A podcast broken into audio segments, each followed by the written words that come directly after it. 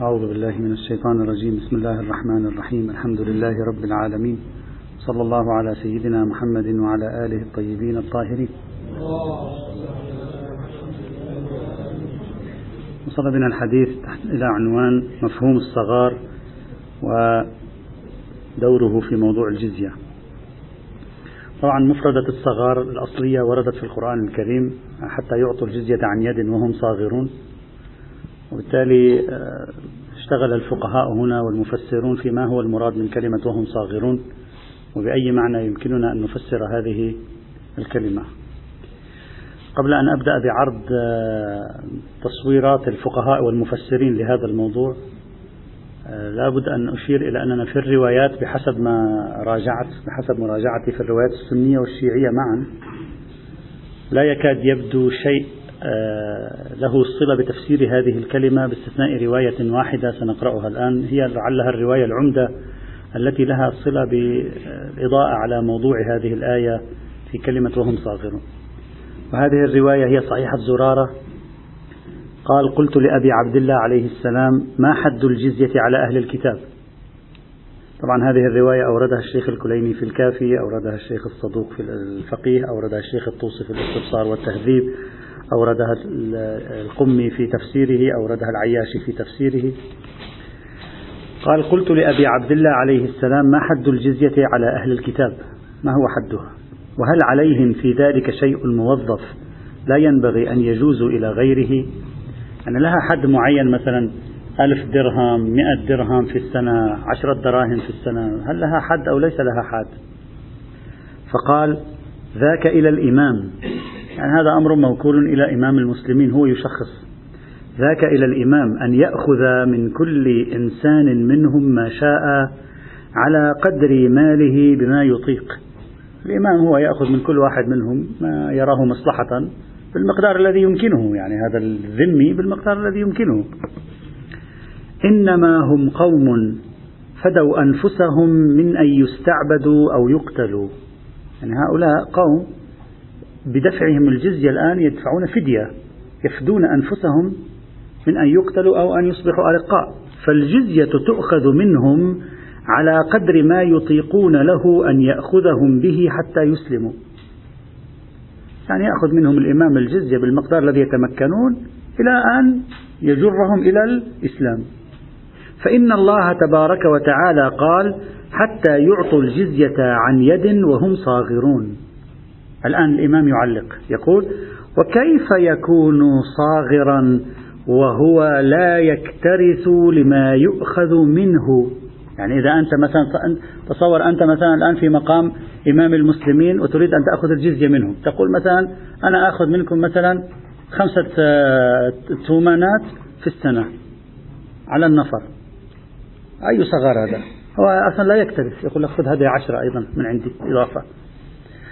ماذا يريد أن يقول؟ يريد أن يقول يجب أن يكون المبلغ سنخ مبلغ يشعرون بثقله. ليس خارج إطار ما يطيقون لكن يشعرون بثقله.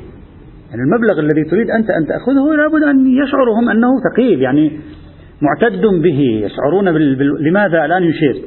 يقول وكيف يكون صاغرا وهو لا يكترث لما يؤخذ منه حتى يجد ذلا لما أخذ منه.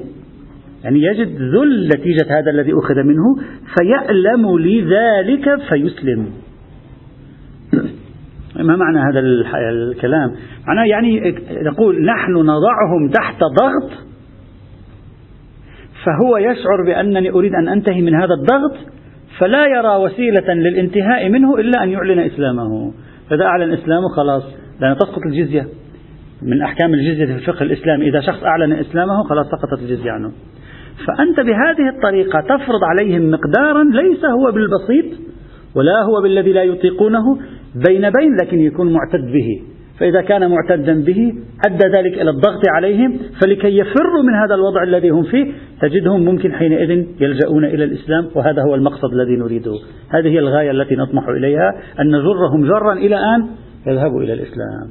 هذا حاصل صحيحة زرارة. إذا المحل الشاهد الإمام يشرح وهم صاغرون يقول وكيف يكون صاغرا وهو لا يكترث لما يؤخذ منه حتى يجد ذلا؟ لا فيألم. لذلك فيسلم. إلى آخر الحديث.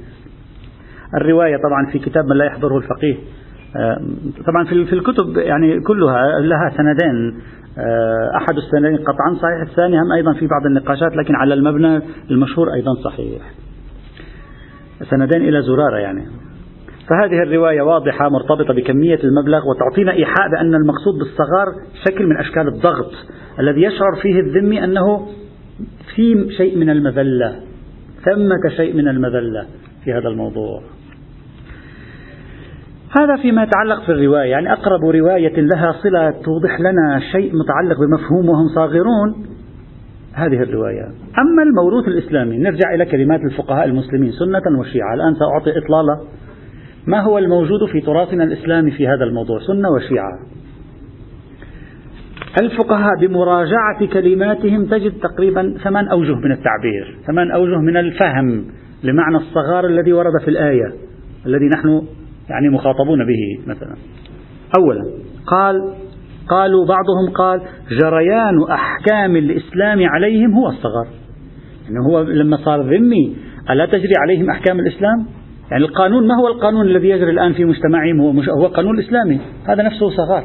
يعني لم يعودوا يتمكنوا من أن يعيشوا ضمن قانون هم ينشئونه. وإنما هم يعيشون ضمن قانون ليس من عند خاضعونهم لقانون الدولة الإسلامية. هذا هو الصغار هذا هو ليس, ليس شيئا آخر. فصغارهم أنهم خاضعون لقانوننا ولا يمكن أن يعملوا على قانونه. هذا التفسير الأول. التفسير الثاني قالوا صغارهم نفس إعطائهم الجزية. يعني نفس يجي هذا يعطي الجزية فهو صاغر. نفس الحالة نفس أن شخ أنا مثلا لست بمسلم والدولة الإسلامية تفرض علي الجزية. نفس أن أنا أقوم في آخر السنة وأذهب إلى دائرة معينة رسمية وآخذ أعطي الجزية لمقابل أنني مثلا موجود هنا فأعطي لهم الجزية. نفس هذا هو حالة من المذلة حالة من الصغار حالة من الهوان. هي هذه المراد في الآية. هذا هو المراد في الآية. لا كيفية الإعطاء نفس الإعطاء. الآن كيفية الإعطاء بعد شوي راح يجي. نفس الإعطاء هو نحن نحو مذلة. هذا تفسير ثاني.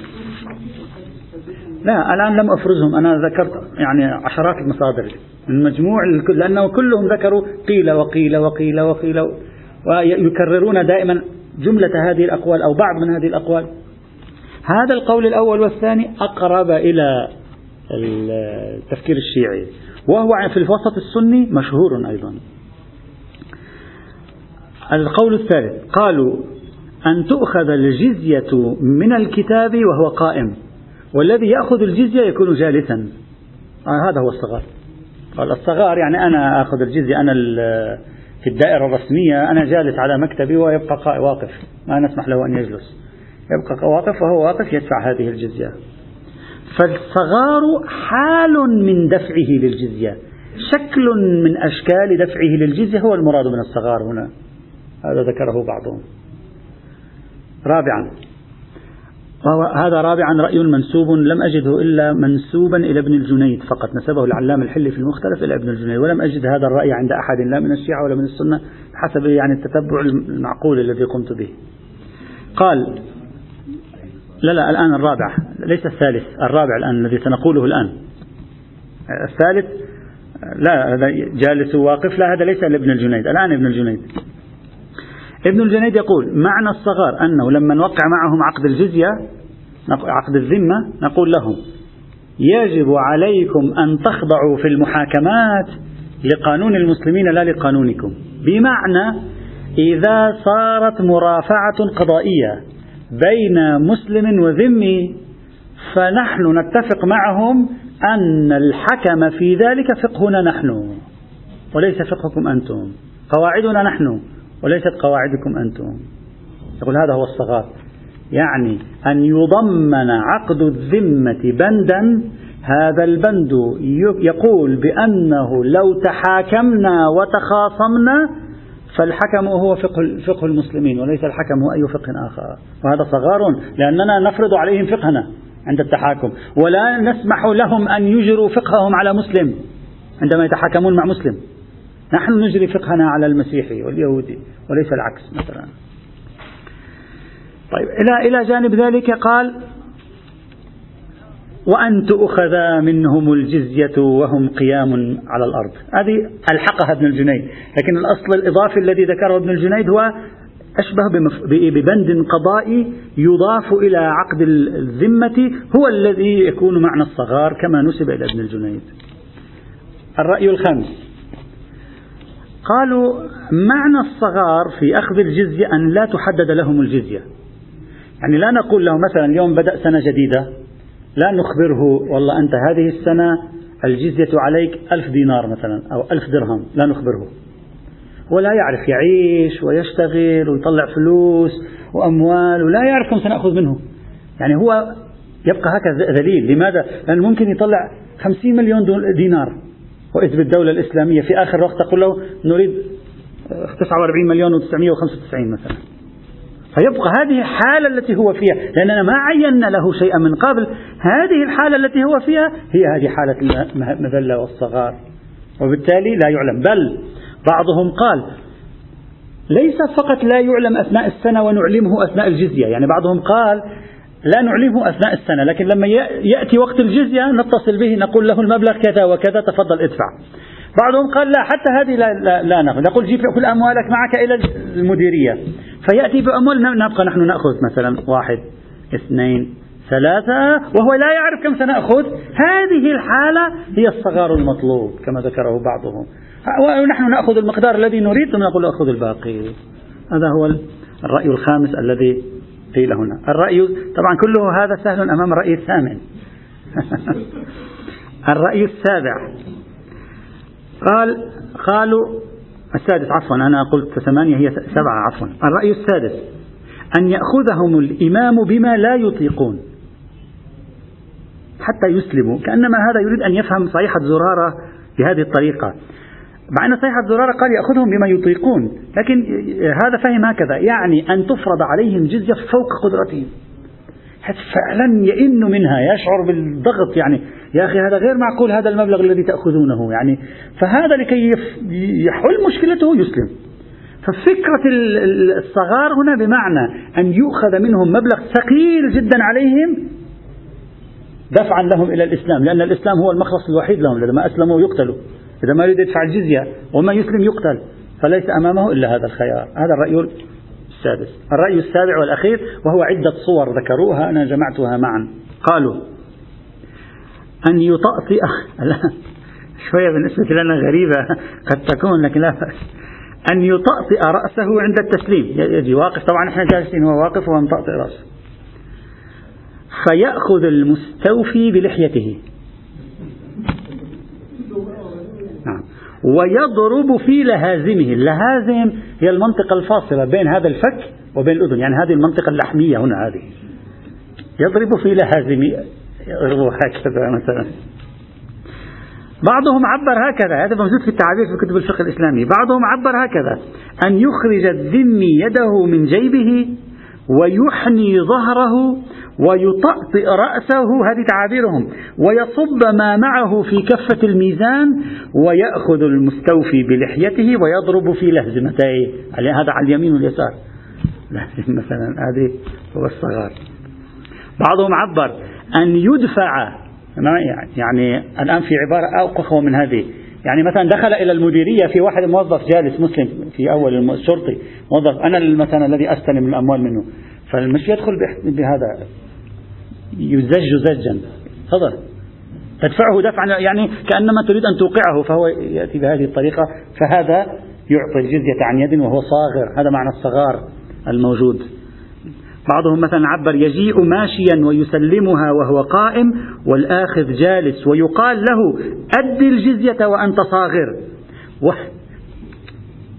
ويصفع على قفاه صفعة أمر ضافوها الآن سترى لا يوجد لا أدلة قرآنية ولا ولا استنباطات التشخيص موضوع من قبل هؤلاء الفقهاء يعني لا يوجد شيء أصلا.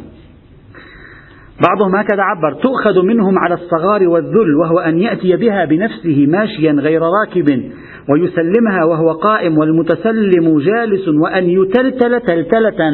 هذا يعني يزعج. يعني مش أنه جاي داخل بإحترام. كل شوي واحد مثلا يضربه هكذا حتى يدخل وهو ذليل. ويؤخذ بتلبيبه.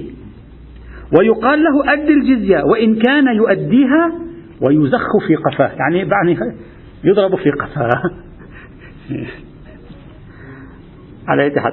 بعض الفقهاء طبعا وهذه أثارها صاحب الجواهر. هذه أثار صاحب الجواهر. قال ليس يوجد مانع. الدليل المطلق كل هذه. لا يوجد مانع. قال لا يوجد مانع. يعني طرحها هكذا في البحث العلمي. قال لا يوجد مانع الدليل مطلق. الآية تقول وهم صاغرون. نحن نشخص الصغار بعد ما في يعني مطلوب منا أن يكونوا صاغرين. بس هذا طريقة للصغار هذه طريقة للصغار تلك طريقة للصغار هذه طريقة للصغار لا بأس شو المشكلة خلينا نجيب بالإطلاق حينئذ نفهم أن مجموعة هذه مفتوح أمامنا. يعني هذه سلسلة من الخيارات مفتوحة أمامنا لكي نفعل ذلك. قال لا, لا توجد مشكلة في هذا.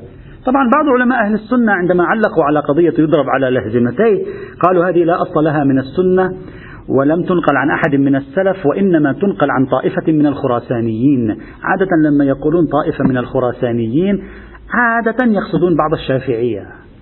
يعني شافعية خراسان في تلك الأيام. على هذا تصويرات السبعة أنا قلت ثمانية أخطأت في الترقيم تصويرات السبعة إذا أردت أن أجعلها ربما تجعل ستة أيضا.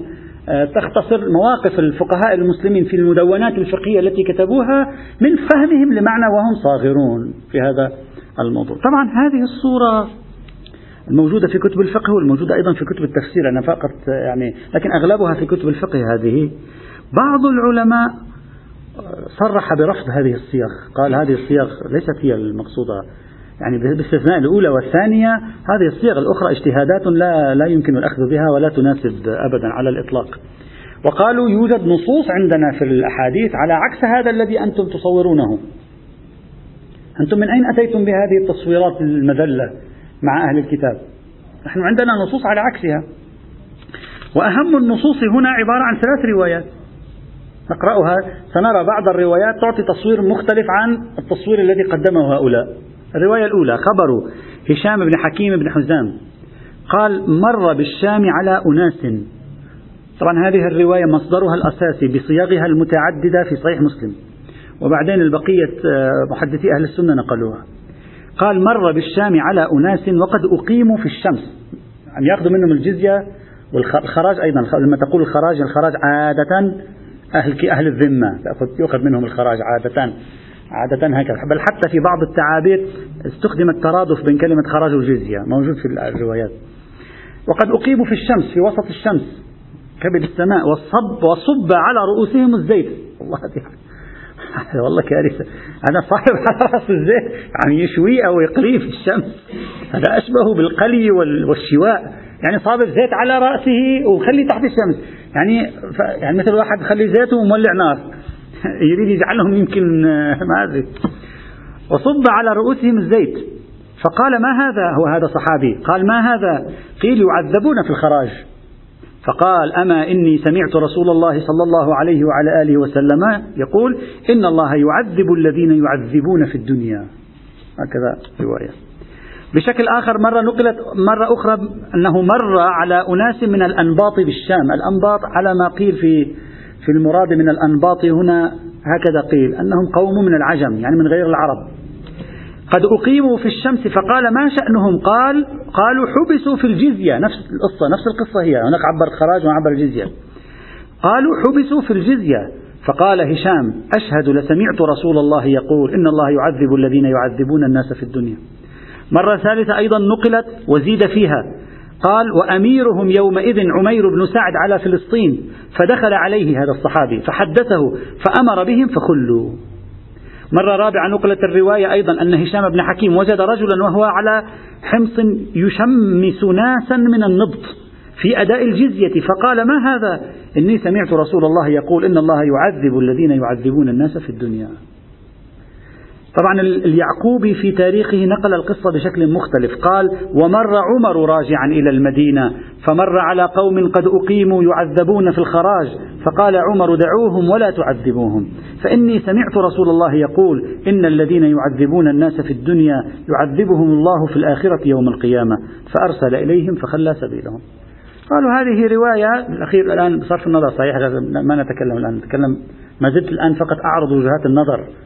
قالوا هذه الرواية تعطينا انطباعا على عكس هذا الانطباع الذي أنتم قدمتموه. ممكن واحد يقول لا هذه عن التعذيب ليست عن الإذلال. هنا لا يوجد تعذيب. هناك يوجد تعذيب والتعذيب مفهوم مختلف عن مفهوم الإذلال. طبعا هذه قصة تعذيب الناس في أخذ الخراج والجزية منهم يبدو أنها تكررت في عهد أكثر من واحد من الخلفاء الأمويين والعباسيين ويعرف في التاريخ كما ينقل آه، بعض المؤرخين أن زمن هارون الرشيد كان زمن قاس في أخذ الجزية من أهل الذمة. كانوا يعني يذلون عندما تؤخذ منهم الجزية. ولذلك أبو يوسف تلميذ أبي حنيفة في كتابه الخراج أبو يوسف التلميذ المعروف لأبي حنيفة في كتاب الخراج ماذا يقول؟ وهو يخاطب هارون الرشيد.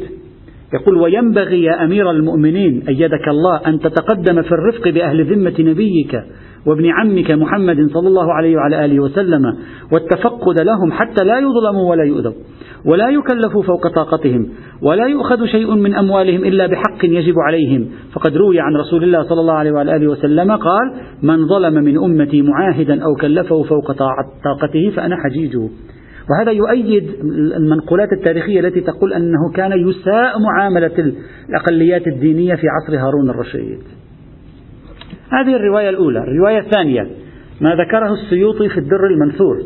قال وأخرج ابن المنذر عن ابن عباس رضي الله عنهما في قوله عن يد وهم صاغرون. قال ولا يلكزون. يعني وهم صاغرون لكن لا تلكزه. طبعا هذا كلام ابن عباس وليس كلام النبي صلى الله عليه وعلى آله وسلم. الرواية الثالثة وهي أهم رواية بالنسبة إلينا هي عهد الإمام علي عليه السلام إلى مالك الأشتر في مصر حين قال له وأشعر قلبك الرحمة للرعية والمحبة لهم واللطف بهم ولا تكونن عليهم سبعا ضاريا تغتنم أكلهم فإنهم صنفان إما أخ لك في الدين وإما نظير لك في الخلق. يدعوه إلى الرحمة بالناس الذين هم إما أخ لك في الدين وإما نظير لك في الخلق. فقالوا هذه الرواية العلوية تقف على عكس تلك الصورة التي قدمتموها يضرب على لهزمتيه ويصفع على قفاه وإلى آخره. هذا أصلا اللطف به. أي لطف هذا؟ أنا لا يعني ونحن نقول نحن ندعو للطف وعمليا ما في لطف. الإمام يقول واللطف بهم والرحمة للرعية والمحبة لهم. ويميز واضح أنه متقصد الإشارة إلى المسلم وغير المسلم منهم. لأنه يقول إما أخ لك في الدين وإما نظير لك في الخلق. فهذه الرواية على عكس تلك الأساليب التي ذكروها هكذا قال المناقشون. لذلك أستشهد بنص للعلامة الطبطبائي يقول المراد بصغارهم خضوعهم للسنة الإسلامية يعني القانون الإسلامي والحكومة الدينية العادلة في المجتمع الإسلامي فلا يكافئ فلا يكافئ المسلمين ولا يبارزوهم بشخصية مستقلة حرة. يعني لا يكونوا كالمسلمين في المجتمع. ولهم نفوذهم ولهم قوتهم وهم منافسون. لا أنتم لستم منافسين. يعني مواطن درجة ثانية. بشخصية مستقلة حرة في بث ما تهواه أنفسهم وإشاعة ما اختلقته هوساتهم من العقائد والأعمال المفسدة للمجتمع الإنساني مع ما في إعطاء المال بأيديهم من الهوان. نفس أن يعطوا المال بأيديهم هوان.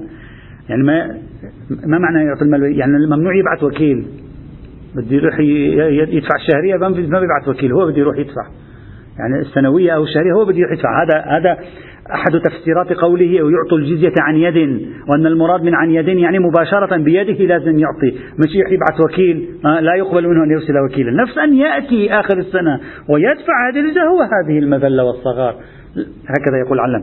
يقول فظاهر الآية أن هذا هو المراد من صغارهم. لا إهانتهم والسخرية بهم من جانب المسلمين أو أولياء الحكومة الدينية فإن هذا مما لا يحتمله السكينة والوقار الإسلامي وإن ذكر بعض المفسرين.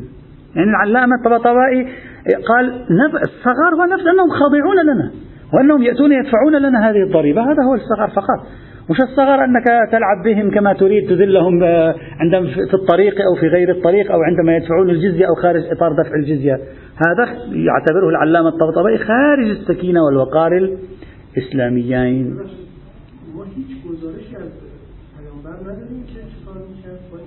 تفاصيل كيف كان يعطي وكذا لا توجد شيء من ذلك. في مسألة الجزية أتكلم لا يكلف وكيله أو واليه يقول له خذ منه الجزية. المقدار الذي راجعته من كتب التاريخ هذا لم أجد شيئا يعني يعطينا إضاءة على هذا الموضوع. كان يأخذ منهم الجزية.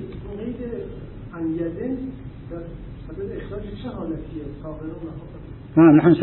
الآن سنتكلم ما المراد يعطي الجزية عن يد نحن الآن فقط نعرض المشهد. ماذا فك... كيف طرح العلماء هذه القضية؟ كيف اختلفوا فيها؟ ما هي الروايات الموجودة فيها؟ بالطرف اليمين للطرف اليسار؟ العلامة الطبطبائي بحسب ظاهر عبارته ووفاقا لبعض المفسرين يفهمون هكذا. يعني نفس الإعطاء عن يد هذا الإعطاء وهو صاغر. يعني حتى يعطي الجزية وهو صاغر. فنفس الإعطاء المتصف بأنه عن يد هو حال الصغار. بينما الآن سأشرح لماذا جذر الاختلاف بين بين الفريقين هنا إلى ماذا يرجع في فهم الآية القرآنية الكريمة. أيضا أستشهد في نص آخر للشيخ المنتظري يقول فيه: ولا يخفى أن الهيئات المذكورة في كلماتهم الهزمتيه كذا لا تناسب ثقافة الإسلام وما نعرفه من سيرة النبي والأئمة الهداة عليهم السلام. لا أدري ماذا يقصد وما نعرفه لعل ما نعرفه بالإجمال العام لأنه في هذا الموضوع التفصيلي لا نعرف شيئا. أنه كيف كان الإمام علي يأخذ؟ ما في تفاصيل في هذا الموضوع بحسب اطلاعي.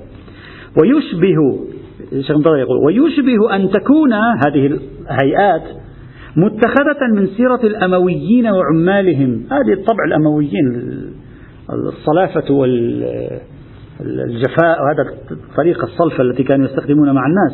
ويشبه أن تكون متخذة من سيرة الأمويين وعمالهم حيث كانوا يعاملون غير العرب بل من لم يكن من قومهم معاملة خشنة. والإسلام بريء من هذه الأعمال الخشنة ومن الميزات الطائفية والعنصرية. يعني ومن الامتياز امتيازات الطائفية والعنصرية. هذا يعني صورة مختصرة. أحببت أن نضع أنفسنا في هذه الصورة. النصوص الأصلية في الموضوع ما هي؟ سواء لهذا الطرف أو لذاك الطرف. كيف فهم الفقهاء والمفسرون هذا الموضوع؟ كيف اختلفوا فيه؟ طبيعة المشهد الموجود هنا. السؤال المركزي في هذه الآية هو يعني بداية البحث في هذه الآية هو على الشكل التالي. هل أن الآية تطلب منا أن نجعلهم صاغرين؟ يعني الصغار وظيفة لنا أو وصف لحالهم وهم يعطون الجزية؟ يعني وصف لحال إعطائهم الجزية. هذا هو السؤال الأصلي الذي يجب أن نتأمله في الآية. يعني لما يقول القرآن قاتلوا كذا حتى يعطوا الجزية عن يد وهم صاغرون. يعني أنتم مكلفون أن تجعلوهم صاغرين. حتى نجي نتمسك بإطلاقها كما فعل صاحب الجواهر.